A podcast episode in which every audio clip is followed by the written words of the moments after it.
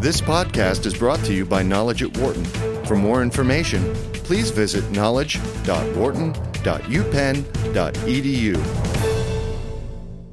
Thailand's Bumrungrad International Hospital is one of a growing number of institutions making a name for themselves among medical tourists by offering patients from Boston to Bahrain a combination of lower cost, state of the art medical care, along with service worthy of a five star hotel. But what will it take for such hospitals to gain acceptance among national policymakers, major insurers, and employers? Mac Banner, CEO of Bumrungrad, and Kenneth Mays, the hospital's director of marketing, recently spoke with Ravi Aron, a senior fellow with the William and Phyllis Mack Center for Technological Innovation at Wharton, about the future of offshore healthcare. Can you trace the origins of Bumrungrad Hospital, why it was constituted initially, how the Asian financial crisis, the impact of the financial crisis, and the changed business model, and where you are now? I can probably do that uh, in shortly here. We, our hospital is a private hospital. We're 29 years old this year, and our hospital is known for the current building that we're in uh, that was opened on January 1, 1997. Um, it cost us $110 million to build, and we borrowed $65 million um, of those in U.S. dollar-denominated debt. Unfortunately, in July of that year, the Asian financial crisis began in Bangkok, and all of our demand dried up. The private sector demand for uh, health care in Bangkok and in Thailand and pretty much uh, around the region dried up. The silver lining in that cloud, when we were dealing with a, a hospital that was facing almost insolvency at that time, the silver lining was that with the baht depreciating from 25 to the dollar to 50 to the dollar, we became half price almost overnight for those paying for their care in U.S. dollars. Right. So that prompted us at that time to go off and, and start looking for patients and marketing for patients in the surrounding area. And that really began our foray into caring for international patients. And over the subsequent uh, about six to eight, ten years, we became increasingly known for what's now called medical tourism. And that was pro- that, was helped in a, in a, in a weird sort of way uh, with the 9/11 crisis in 2001. Basically, after that, the United States uh, put some visa restrictions, as did Europe, on a lot of uh, uh, people from the Middle East. It was just harder to get into the U.S. for a while, and that prompted a lot of the Middle Eastern uh, patients to that had been going to the U.S. and still go to the U.S. Uh, in large numbers. It prompted them to seek out some alternatives, and they began to uh, they t- they came to uh, Bangkok and to our hospital. Uh, we saw about 12,000 Middle Eastern patients in 2001, and last year we've seen about 100,000, over 100,000. So we saw several events that over the last uh, 10 years has elevated our hospital's uh, sort of profile within the international medical community to where we now see of about 3,000 outpatients a day, we see about 1,200 of those per day are non-Thai.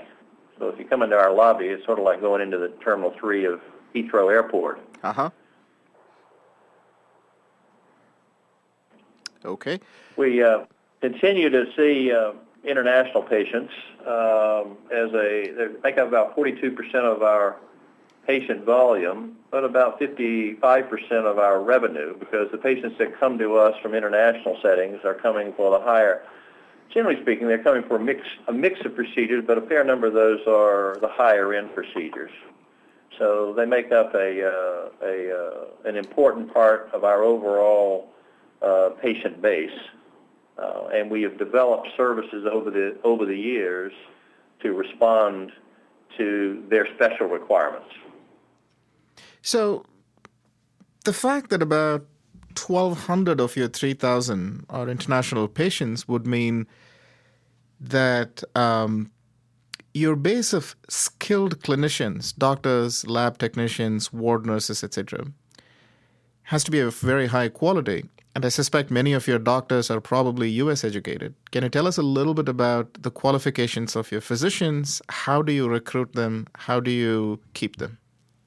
Um, we're, we're fortunate in Thailand generally in that there is uh, a fairly good supply of well-trained medical personnel across the board, from medical staff, doctors, nurses, technicians. Uh, there, there's a very vibrant uh, medical education uh, system here for um, across the board here in, in Thailand. Um, for doctors, we we had a we had a real advantage when we opened this hospital in that there were a lot of Thai doctors that had gone to the U.S. back in the 90s to further their education, and, and some of them they set they set up practices there in the U.S. And when we opened our hospital, and, and what we offered was an alternative to come back and, and have a, uh, a, a meaningful practice in the private sector here in Bangkok. And so we got uh, a fair number to come back and enter the private sector with a, in, in association with our hospital back after we opened the hospital in the late 90s.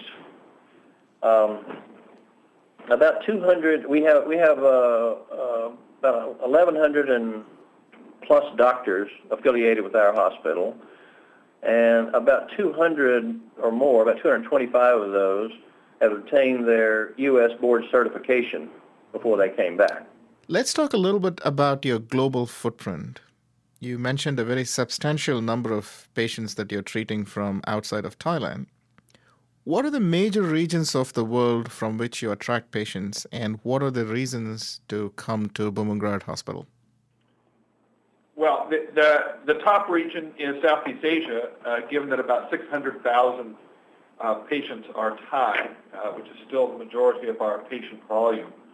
Uh, and then we have a, a, large number of patients that come uh, that are either uh, expats in Thailand or the region, or come from surrounding countries like Vietnam, Cambodia, Burma, Bangladesh, who are using us as a regional hospital, as a regional center of excellence. And for advanced treatment, they would come to Bumrungrad maybe much in the same way as someone in the U.S. might fly to the Mayo Clinic or Johns Hopkins. Um, now, outside, as, as, we, as we go farther away from Bangkok, um, North America, we get about 30,000 patients a year from North America. We get a, a little less than 30,000 patients a year from, from Europe. Uh, we get a little less than 30,000 patients a year from, from East Asia, uh, Japan, China, and so forth. Uh, we're, uh, as, as, Mac mentioned, we get, we get over 100,000 patients a year from the Middle East, and those are mainly the Gulf countries, uh, principally the Emirates, uh, Qatar, and Oman and growing numbers from Africa as well, and, and some from uh, some from Australia. We get we get patients from uh, through through June this year. We've got we've seen patients from 191 different countries, uh, and that's typical. We, we we will top out a little over 200, which is basically about every country in the world. Uh, at, at some point in the year, we'll see a patient from, um, and they come to us for different reasons.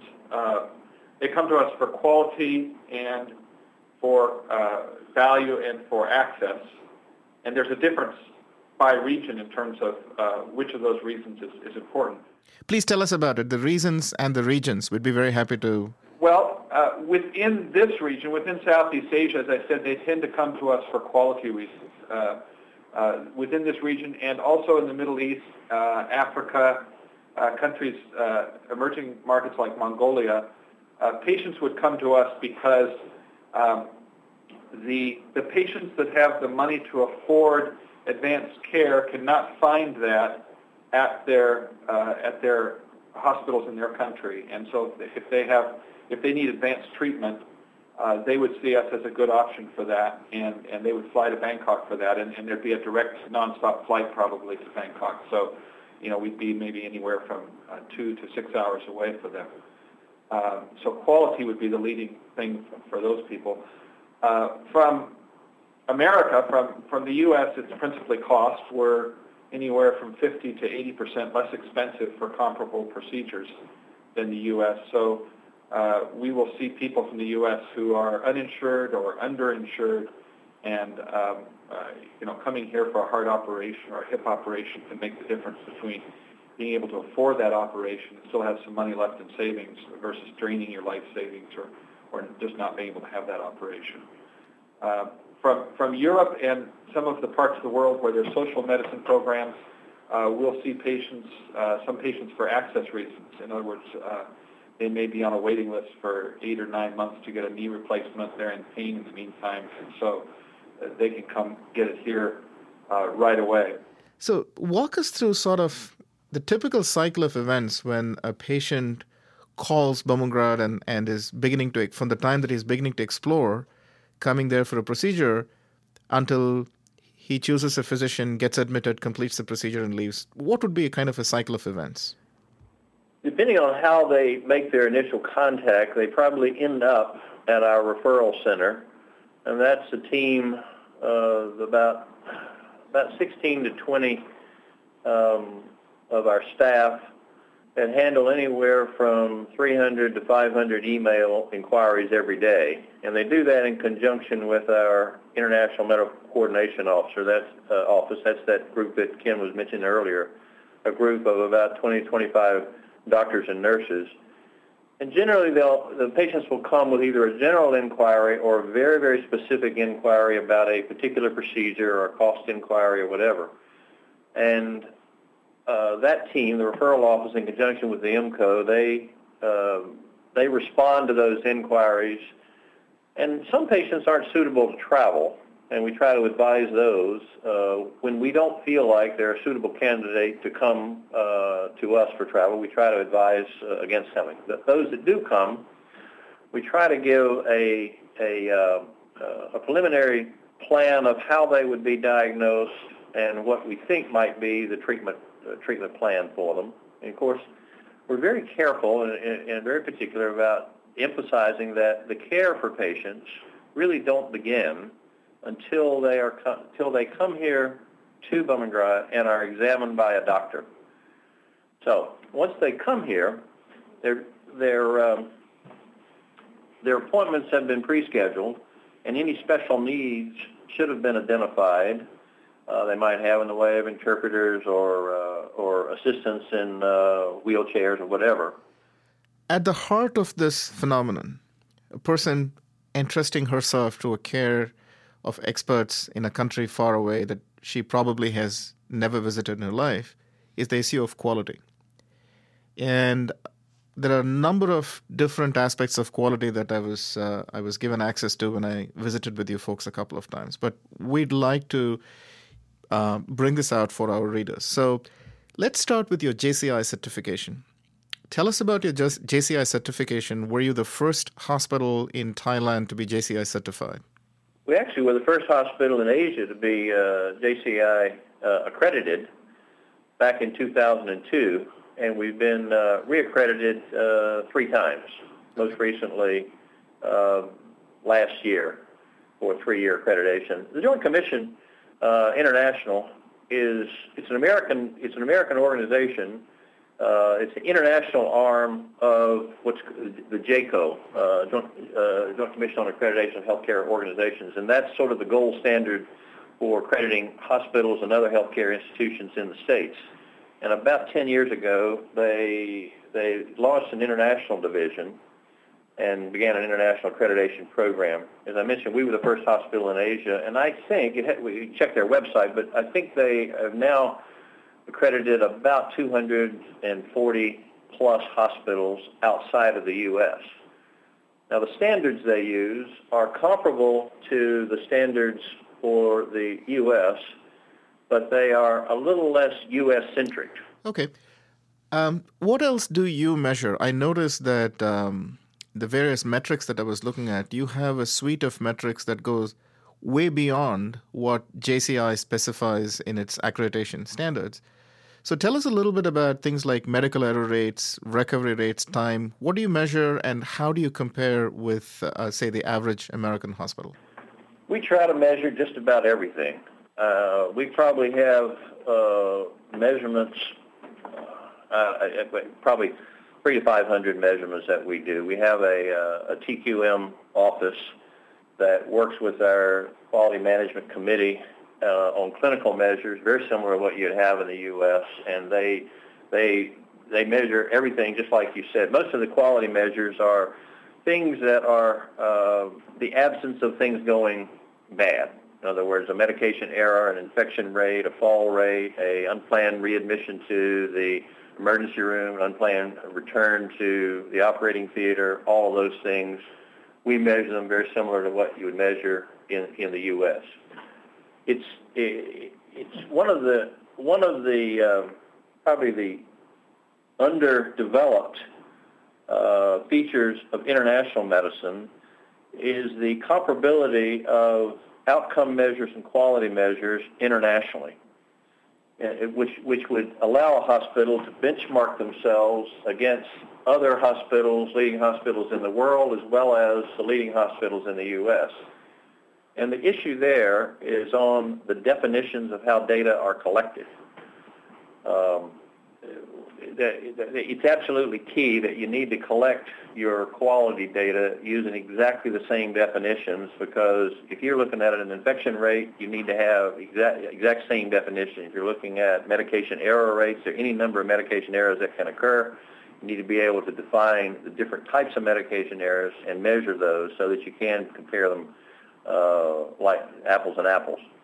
Now, we searched around for, for about two years for the what we what, what we were looking for was an international uh, benchmarking standard that we thought was independent of any hospital, professionally run, and included a cross section of the world's best hospitals. And we settled on the uh, uh, it's called the Maryland Project. It, it, was a project that was really originally started in the in the 1980s by the uh, uh, Maryland State uh, Hospital Association and it has since progressed into what is called uh, IQIP, uh, Inter- International Quality Indicator Project. And we signed up for that this uh, this year. We're the first, we, as far as we know, we're the first hospital in Thailand and one of the first hospitals in Asia to sign up for that. We signed up for it earlier this year, and they sent their representatives out in I think March of this year to teach our team of how they are defining the quality parameters that they measure. So it, it's just it, it's another example of, of our quest to benchmark our medical quality, uh, both as to processes as well as quality indicators, as well as the outcome and indicators for um, uh, against the best hospitals in the world. In addition to that, we, we get we constantly get inquiries from different insurance companies that are exploring what we call the global care option. And that means providing the option of a patient obtaining care uh, in a in a, uh, uh, a foreign or international hospital as opposed to their local hospital. And of course, they need to do their due diligence to see what the outcomes are and what the quality indicators are for the hospitals that they might put on their provider list. So we we have uh, we're doing as much participation as as uh, as we can with the various insurance inquiries uh, as well as the IQIP program. Okay, one of the curious things that I noticed is when I was when I made my first visit uh, a couple of years ago, um, Ken I think mentioned in passing that uh, in terms of patient satisfaction survey scores, you're actually exceeding the average numbers that uh, the mean numbers that you would see in a North American hospital. Um, is that correct? Yeah, we we actually uh, last last year, um, we subscribed to the Gallup uh, opinion survey group that they have a they have a database of over 100 uh, hospitals worldwide that they do three types of surveys. Uh, they do patient engagement surveys, staff engagement surveys, and doctor engagement surveys. So again, we we wanted to benchmark ourselves and how we're doing in all of those against uh, the world's best. And, and, and we, we, we, sub, we break our patient, patient groups down into uh, international patients, Thai patients, and what we call the local expat, which are the resident uh, non-Thais that are in, in Thailand. and that represents about 120,000 patients uh, of the 1.1 million that we see. So uh, for the international patients, our, we're at basically there's a there's an index they have, and we're in the 94th percentile for the international patients. So we we look at we sort of say uh, world class. We want to be above 90 percent for all three of those of those uh, groups. And for the international patients, uh, we're we enjoy a, a very high satisfaction rate. What's ironic is that I think people might have the perception that uh, uh, out in the, the international world, maybe the uh, the patients in the local populations are less demanding than an American would be. Uh, and actually the opposite is the case because in this Gallup survey, actually our Thai patients are tougher customers. they, they uh, you know, they're more demanding and, and all the satisfaction scores show that uh, they have higher expectations actually than the international customer does. That's very interesting.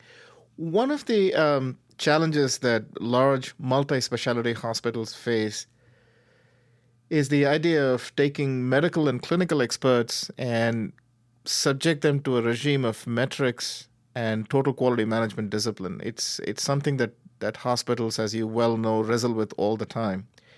You have put in a very high level of um, the quality regime discipline, both in terms of qualitative and quantitative metrics. What did it take to inculcate that culture of quality, that culture of going by metrics, the culture of constantly looking at business processes for improvement? How did you do it? What were the challenges, and how did you actually achieve it? I guess in, uh, broad scale, in, in, comparing us with uh, U.S. hospitals and hospitals around the world, um, we, we, probably had the same experience that all hospitals go through in uh, getting their medical staff to buy into these things. Now, if you look at it in, a, in one way, the, the, the metrics that you use in total quality management and all those are very similar to the scientific methods and to the diagnostic processes that doctors are familiar with anyway. Doctors basically they use their judgment for when doing a, a, an assessment, but they rely on the clinical data that they get from the laboratory, the reports from their imaging and, and so they, they're very much, at the end of the day, they're scientists. So if, if, if we present our data in just the, here's the data. Let's draw the uh, let's let's look at the conclusions we would uh, reach from those data, the findings from those conclusions, and then what actions do we take? And, and that's pretty much what our quality management committee does. And that is a medical staff committee that meets monthly and they have their, their series of metrics just like they do in the U.S. They look at they look at the uh, at, at these at these metrics, and they have very active discussions about what does what the, what does that data mean, and what do we do about it. And just like in the states, you get doctors in those meetings that are talking about how that data relates to a patient that they have seen and the complications and sort of the real issues that are associated with those da- that data. So in that respect, it's pretty much like hospitals around the world, and you get you get medical staff, uh, very medical staff members get enthusiastic about the data. Others are less so.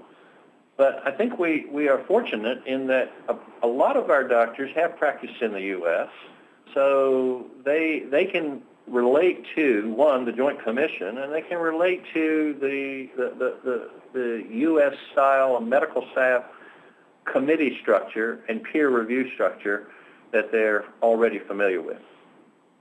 I, would add that uh, in terms of just aligning the culture, uh, at least as long as I've been here, the the top three goals of the company are satisfy patients, satisfy doctors and staff, and continuous quality improvement. So, you know, when we start out our annual planning, when we evaluate ourselves, we're, we, we always go back to those three things. Are there any specific incentives that you offer to different kinds of um, staff in the hospital for incenting them towards higher quality, especially for continuous quality improvement, as you put it, Ken? We we started a uh, uh, an innovations program about two two years ago. We have these town hall meetings. We initiated these about two years ago, and we had open questions from the staff. And in the first town hall meeting, we had 500 questions. And then we, we sorted through them and we, and we looked at them. About 80% of them weren't real questions. They were, why can't we do this and why can't we do this or what about doing this? And they were suggestions. So we developed a, an innovations program that is intended to, one, solicit the ideas of the staff, evaluate them, and then recognize and reward the staff when they come up with innovations, both large and small. And it, it's it's been in existence now for about a year and a half, and it had a slow uh, kickoff.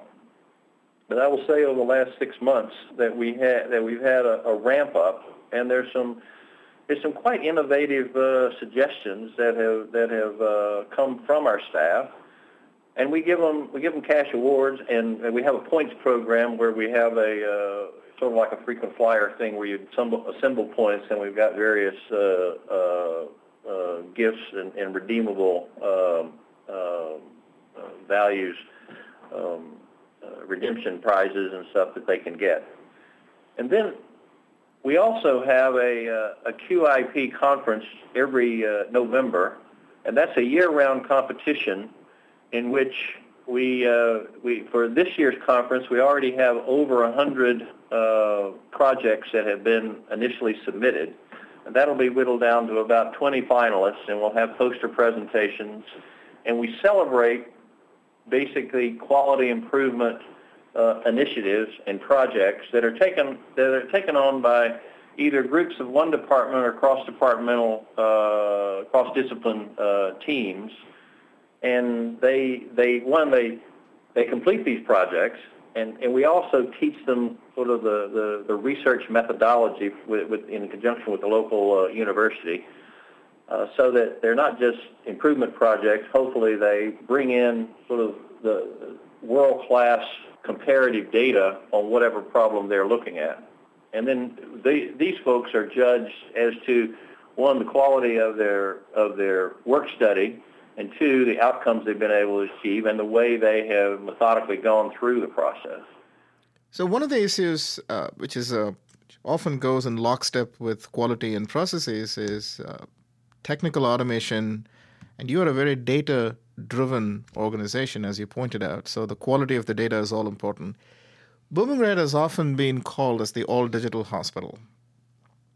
From all the way from there, are comprehensive databases that contain information about patients, everything from billing and medical history to digital images, X-rays of film, um, patient recommendation, you know, pharmacological uh, data, all of those things. Tell us about your information systems and your IT capabilities. Our uh, information system innovations really uh, began just before we opened this hospital. We spent a couple of, a couple of years developing a, a, uh, a, a one source IT solution or an enterprise solution for our information technology system. And that's, that, that's a different approach than is probably adopted by 95%, 98% of the hospitals around the world in that we have one database, one system, one vendor to care for all of our IT needs. Now, um, that, that system has turned out to be one of the key factors in allowing us to see the number of patients we see every day, over 3,000 outpatients every day and about 85 to 95 admissions a day, so on and so forth, as, as rapidly and as uh, effectively as we can. The system as it originally was was a combination of some digital data, but also a very, very sophisticated handwrite, scan, and sort. So we had analog data plus digital data in the old, what we used to call the H2000. In 87, I mean, uh, in 07, Microsoft was looking to enter the, the, the healthcare arena, and they looked worldwide and they chose to purchase the software, uh, the H2000 software from the company Global Care Solutions, and they've subsequently renamed it Amalga HIS.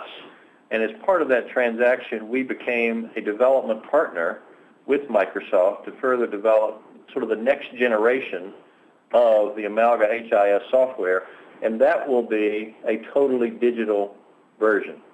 And we are working in conjunction with them now on the features that make up that that uh, that the next generation of their of their program. We've identified eight, 37 modules that are the core of those uh, of, of, that uh, of that uh, offering, and we are we've got various teams working on all of those, and some of them are already uh, migrated. Some of them are in. Are we've got different releases coming up uh, coming out on a scheduled basis, basically about two a year, that will progressively introduce over the next well, we hope over the next two years to where we will truly be a totally digital hospital.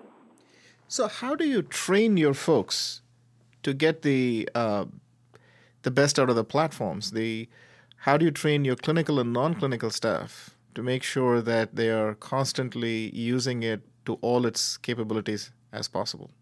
Oh, I wish we had a magic formula. We we uh, we it's a work in progress. We uh, both both in the in the system and feature designs uh, by our staff in, in, conjunction with the Microsoft staff. Um, once we have developed sort of the the the the, the architecture and the structure of a particular uh, feature, and Microsoft has developed uh, you know the actual programming and the features.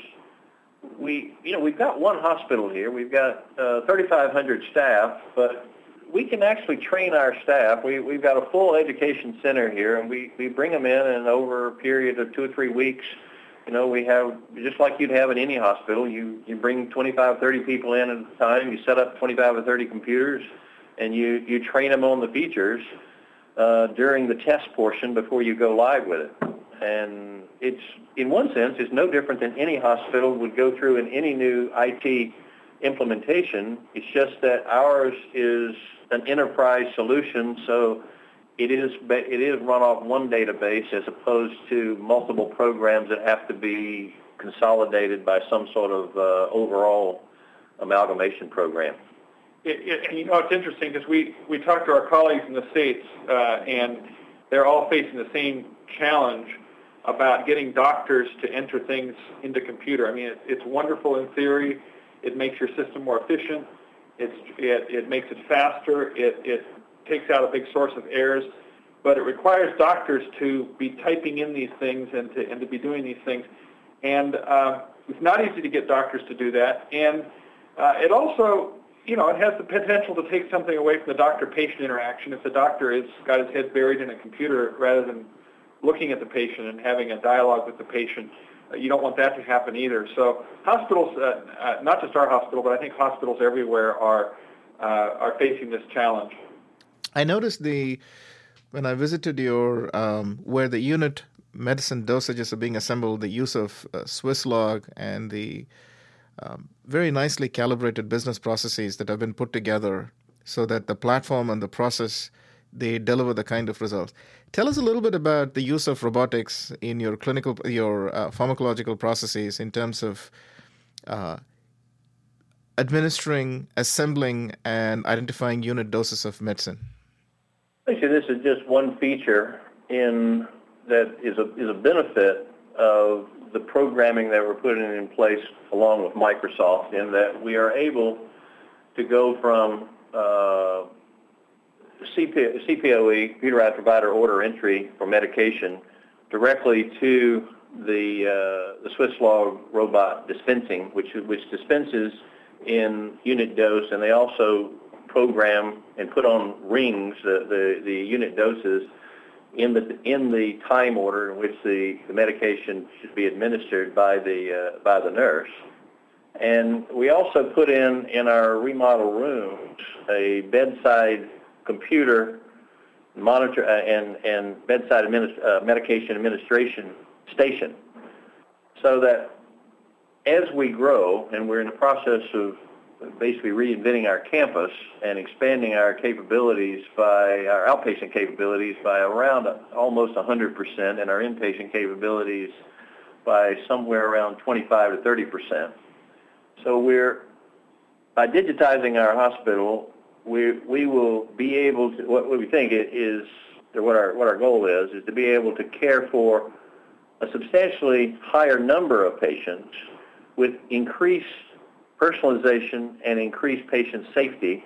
So because one of the one of the main sources of medication uh, errors are, trans, are simple transcription errors of, of uh, the pharmacist or the nurse not being sure what the doctor wrote or what he said if it's a telephone order. So this is these systems have been proven to help eliminate those errors because they are they are either they're either typed in by the doctor or it's on a drop-down menu before uh, he selects the medication, the dosage, the route, and all the, the, the five rights, so that uh, it it basically will allow us to deliver uh, more medication to a higher number of patients and increase the patient's safety and the patient's comfort that they're getting the right medication uh, at the right time, the right dose, so on and so forth. Okay, let's take the the sequence of events that happen after a patient has had a successful procedural intervention, has spent some time after the surgery or after the procedure, and he is now ready to go back to his home country, whether it's United Kingdom or Saudi Arabia or let's say North America. Are there ways in which you help transfer this information, the medical context, to the physician of the patient so that there's continued care that's available to the patient in his home country? The short answer is yes. That group of uh, International Medical Coordination Office that Ken mentioned earlier, the uh, 25 doctors and nurses that, that that's what they do. They basically prepare reports of the care that's been received here, and they'll transmit that either give it to the patient, if it, if, if or they can transmit it electronically to the patient's caregiver if authorized by the patient. In some cases, particularly for our Middle East patients, we have arrangements with uh, government groups, and they have their own medical panels that will have reviewed that patient and basically they will have authorized the care and our doctors coordinate back with that medical panel and and work with them as far as here's what the patient received, this is what this is what we recommend that they need as follow up and then it's up to them to arrange that in in their uh, home country. What kind of capacity constraints do you face now? And where do you see yourself going in the next 36 months or so? Right now, our capacity constraints are uh, that we have generally are the we have select clinics that we haven't moved over to our new building yet, and we we are suffering from overcrowding of those clinics. Now we have a we have a uh, master plan over the next two to four years to grow out and expand our capabilities for all of our outpatient services. Can you give us an example of some innovations and best practices that you have pioneered? Something that you can share with our readers that would give us insights into the kind of hospital that you are. Um, I'll give you a good example here of, of something that how we are approaching sort of the next generation of medical innovation, and that's stem cell technology. There is um, stem cell stem cell technology and applications are widely perceived to be sort of the next generation of medica, medic, medical advances. And there are two ways to approach, two fundamental ways to approach that. You can do it in the scientific, the scientific method that have clinical trials that are documented and they go through the inter, uh, institutional review boards and they are ethically tested by, you know, by independent parties. And then there are more of the, of the, uh, the uh, independent less regulated uh, applications. And we set up a steering council to ensure that our hospital and our doctors follow the scientific uh, method of evaluating stem cell advances so that when they are broadly moved from the clinical lab into uh, accepted clinical, I mean, from the from the uh, from the uh, research lab to clinical uh, applications that we will be positioned to be in the forefront of when they have passed through the, the peer review process and are accepted uh, treatments. There are other hospitals, uh, primarily outside of the U.S., uh, that, that are not taking that path. They are doing more experimental uses of stem cell technology. We are not everything we do with our with uh, any sort of advanced technology is run through our institutional review board and is only incorporated into our uh, into our practice after it has gone through peer scientific peer review. Um, let's come to the business uh, environment uh, in which offshore healthcare finds itself.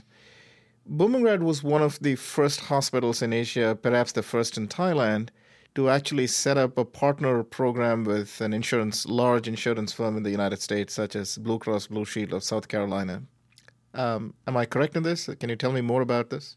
We uh, we think we we were the first hospital. Uh, the gentleman uh, who who basically was the driver behind that, a gentleman named David Boucher, um, he actually was on a on a on a on a private vacation trip to Thailand and came and visited our hospital and ended up staying about two or three days and he did his own little joint commission type of, of survey himself. He you know, he he told us what he wanted, you know, what he was exploring and who he was and everything, and we said, fine, you know, that, you know, we we put him in um, in scrubs and he went to the operating theater. We you know we we showed him our systems and what we what we had, and it took him about a year from his initial visit to convince the Blue Cross of South Carolina to develop a product that would be an option of what we now call a global care option that other insurance companies are are exploring and are in some stages of development. And uh, while we haven't have not seen a large number of patients out of this, and we think there there there are reasons that are mostly U.S. centric why that why that's the case. We do think that that this global patient option uh, to be developed and offered by insurance companies may get some traction in the future by uh, and be one product offering that that uh, many uh, U.S. and European insurance companies incorporate into their uh, policy offerings. So I guess my question then is, for offshore health to enter more mainstream and not just be a boutique option, it is important to be able to structure payment options, as you pointed out, as a part of a formal product offering, one of the many portfolio of offerings that insurance companies put on the table before consumers. What are the barriers? Why why are insurance companies in the United States as well as in the European Union slow to embrace the global healthcare financing option? Well, uh, you probably need to speak with the insurance companies to get their their views. Our perception is is that the the the main barrier are regulatory and legal, and it's the perception of if uh, if, if if an individual goes to a foreign country to get a procedure, they understand and accept that they are making that choice and they are basically putting themselves in the hands of a foreign hospital in the foreign jurisdiction if there is some sort of, of dispute or allegation of, of medical misadventure, malpractice, negligence, whatever. And I think an individual will know that. If, if an individual is sent somewhere by an insurance company, then, and something goes wrong, then their recourse becomes to that insurance company. And generally, the, the, the judicial relief and the awards that would be afforded in a, in a U.S. court for medical malpractice and medical misadventures are, are astronomically higher than the reliefs that are, that are available in most foreign jurisdictions. And it's basically proportional to the cost savings that you have when you go overseas. So I, I don't think the insurance companies are comfortable in basically potentially being uh, having to adjudicate one of these cases in a U.S. jurisdiction, and they, they haven't gotten comfortable with that yet. Our view is is that for a select group of procedures, and that's probably about 10 to 20 or so of the higher cost procedures, that the cost savings are so great and that the quality offerings by hospitals like ours and others are at a standard that they can figure out a way to insure themselves if they get faced with some sort of uh, medical legal dispute in their own jurisdiction in the U.S. Now that hasn't happened broadly yet. There are some products out there that have been introduced that we think show some promise, but that's not for us. That's for the for the uh, either the insurance companies or the large employers to get comfortable with those.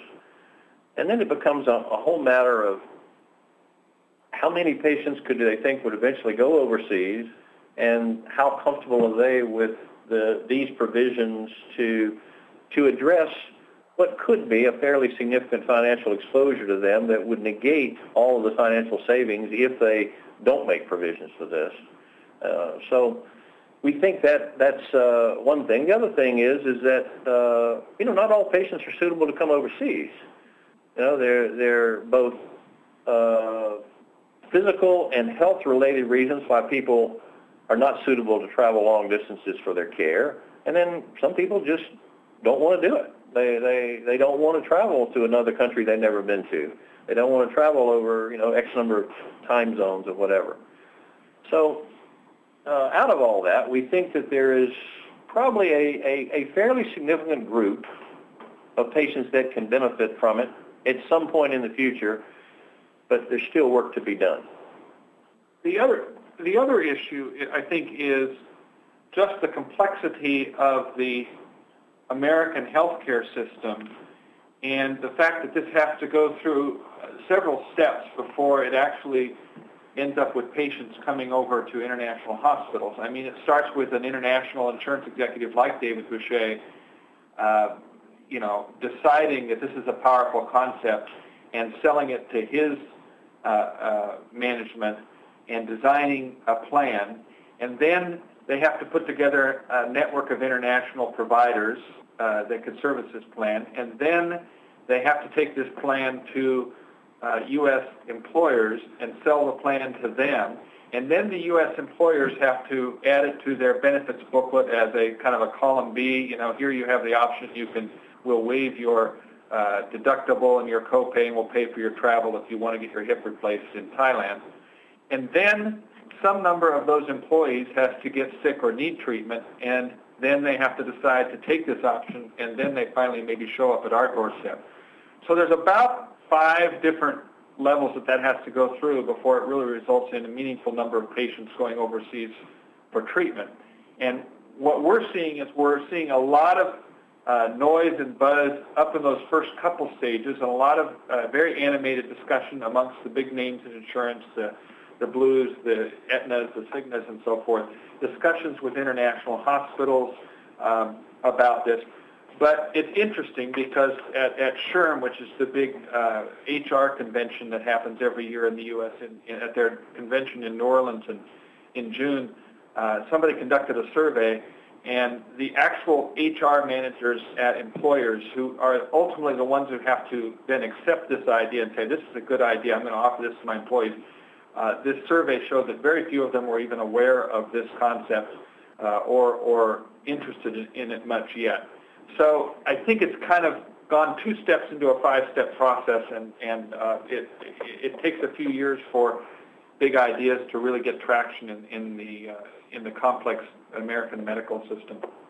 Okay. Um, so you mentioned the regulatory environment as uh, as a part of your response to my question, which brings us naturally to the um, issue of healthcare reform that is now underway in the United States. How do you think it will impact your volume of patients? It'll increase it, decrease it, not at all, or are these early days yet?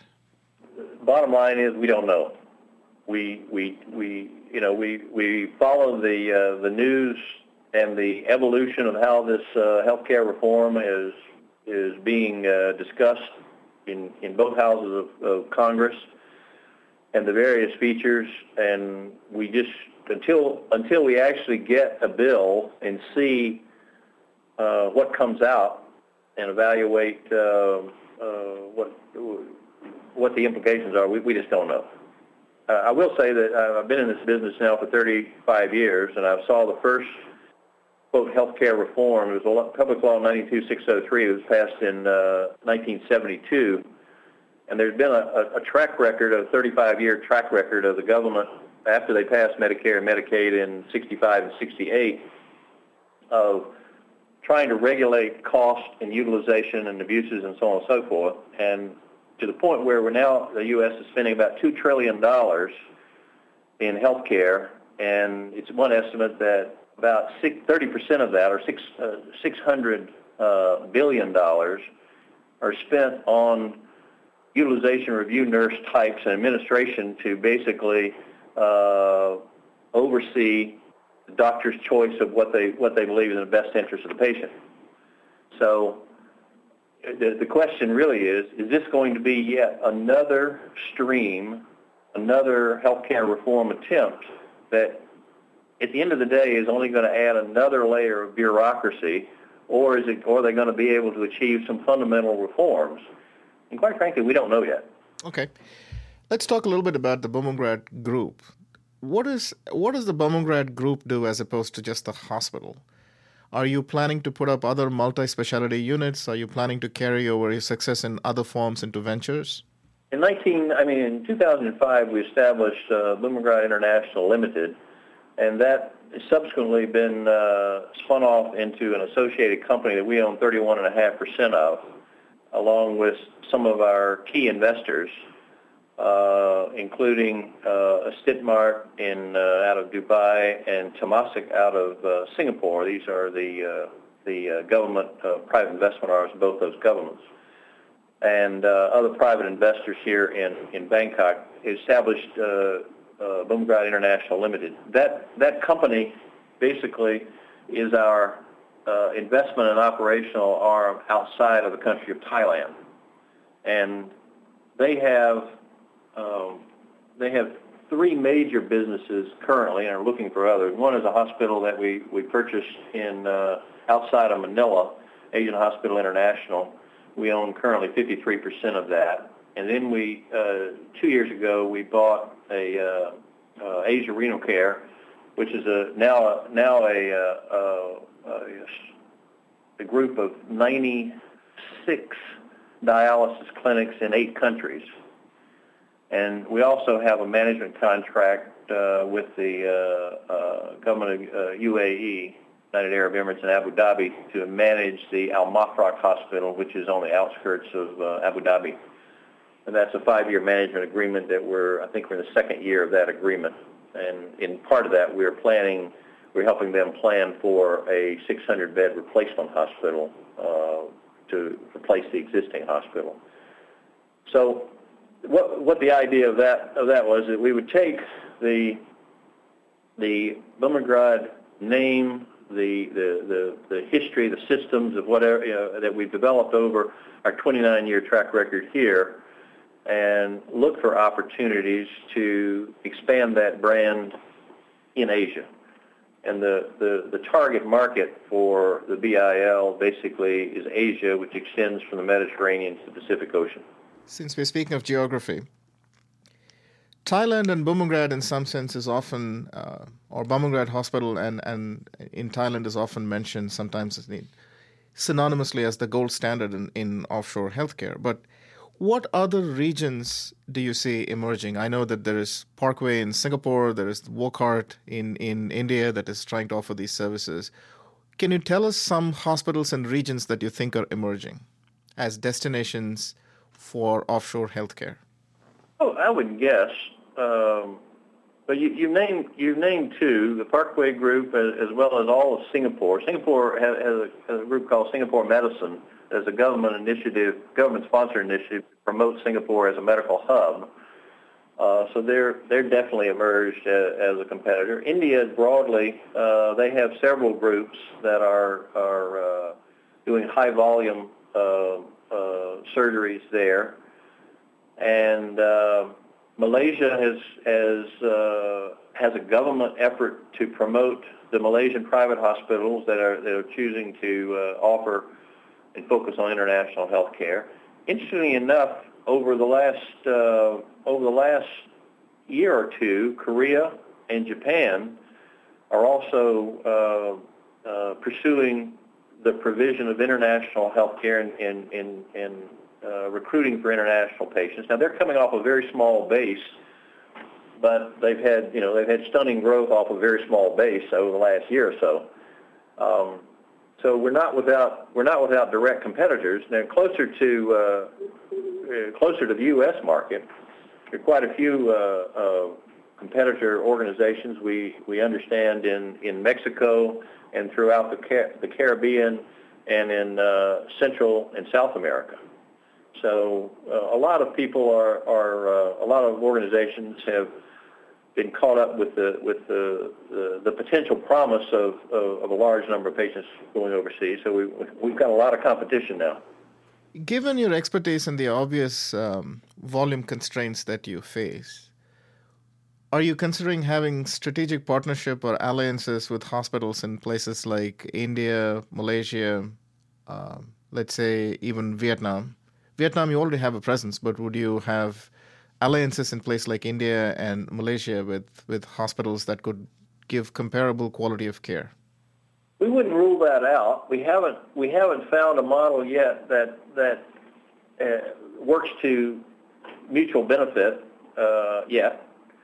Uh, there there are various models that we you know we have considered. It just hasn't it just hasn't happened yet. Now that's that's as a as an independent.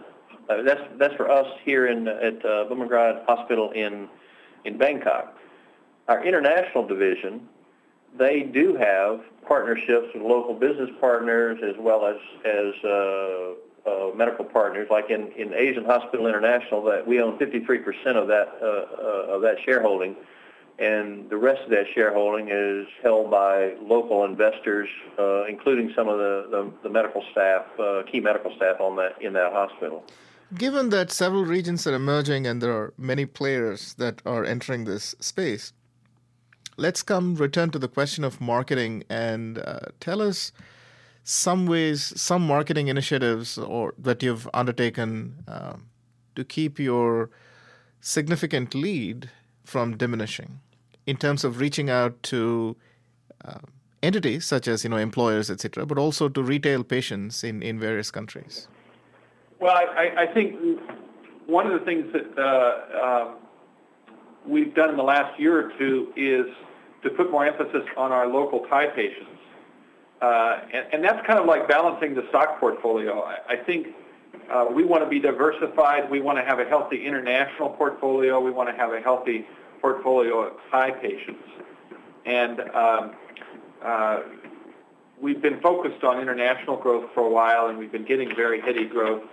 And uh, in, in, we also have a lot of competition here in Bangkok. So uh, in the last couple of years, we've done some uh, uh, important initiatives for our Thai patients. We have a, a, very successful member program for our Thai patients, um, uh, and, and, so we've done that. Other marketing initiatives, we continue to expand our representative office networks. Uh, uh, when a country develops easy flight connections to Thailand, like Ethiopia, like Mongolia, those countries often become ideal markets for us, and we start to see explosive growth. And so we open an office, and uh, we, we find a representative in one of those markets, and, and we use that to help develop those those markets uh, because we just become kind of a natural regional uh, referral center for those for those markets. In most industries, as it as the industry matures and scale and scope jointly increase, you will see specialization taking place. Do you expect to see the future of offshore global healthcare model driven by large multi-specialty healthcare service providers such as yourself, or do you expect to see a lot of it going into single specialty providers such as say ophthalmic clinics, etc.? So where do you see this going? Or is it some kind of coexistence of both? I think you're going to see a combination of both. Uh, you've got a lot of, uh, of niche providers or for sort of single specialty of sort of the lighter version, the lighter uh, uh, specialties in medicine, plastic surgery, uh, some uh, eye care, dentistry, those sorts of things can be effectively packaged in, in single unit um, institutions, either, multi, either small hospitals or large clinics, and you can process patients through. For your uh, quite effectively in, in, in, those type of uh, subspecialty hospitals. For your for your other sort of heavy duty subspecialties like neurosurgery, cardiology, oncology, and so on and so forth, most uh, many of those specialties, uh, the patients have comorbidities so you really benefit by having a larger uh, multi-specialty uh, tertiary hospital center so that you can have a critical mass of patients that are coming through to actively engage your top level subspecialists. You know, the idea that you can have a subspecialty neurosurgery hospital totally independent you might find it working, uh, uh, you know, in, some unique circumstances, but broadly speaking, those patients are going to need the the support of any number of other surgeon and, and internal medicine specialists while they're getting uh, their care. And you can't get the top level subspecialists in those care to come for just one specialty support because they just don't have the critical mass of patients. So uh, there, there are opportunities particularly in the in the quote lighter subspecialties to have uh, independent uh, hospital provision. But in your in your larger heavy you know ter- high tertiary uh, uh, subspecialties, you do benefit by the critical mass of having them in multi-specialty hospitals and clinics.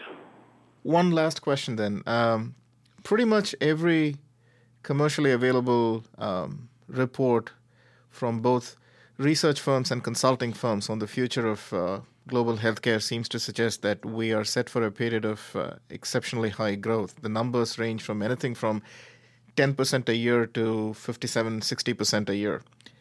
So, are there some interesting trends that you see coming other than just the numbers? Do you think something interesting? Are there ideas, trends that you would like to share with our uh, readers? it, it's interesting because we, we read those reports and uh, by the McKinsey Group, by Deloitte, and others, and we participated in, in actually their compilation and, and, and writing. And we think they're, they have basically generated a lot of our competition because everybody, other hospitals are reading those reports and saying, hey, we better, we better get in this business as well. I think they're, um, I think there are multiple sort of influences on healthcare, international healthcare in the future. And here are some of the main drivers. The positive drivers are the world is aging. The, the cost of care, particularly in uh, North America and Europe, seems to continue to go up, and the ability of traditional payers, including the government, are getting more and more limited as to how, just how much can they spend for health care in the, in the in their traditional uh, provision, uh, past provision uh, services. International travel is getting, uh, one, less expensive, and two, more readily available and acceptable to many people. I mean, you've got more and more people that are don't think anything about traveling either two hours or six hours or 10 hours to travel internationally. So um, we think that the, the long-term positive trends to facilitate patients feeling more and more comfortable with going overseas. Uh, those are positive. We think that there are going to be more providers that are going to develop services similar to the ones that we've developed over the last 10 years. And, and you know, so the, the actual provision of services will become, there'll be more available services at a higher standard uh, and higher quality.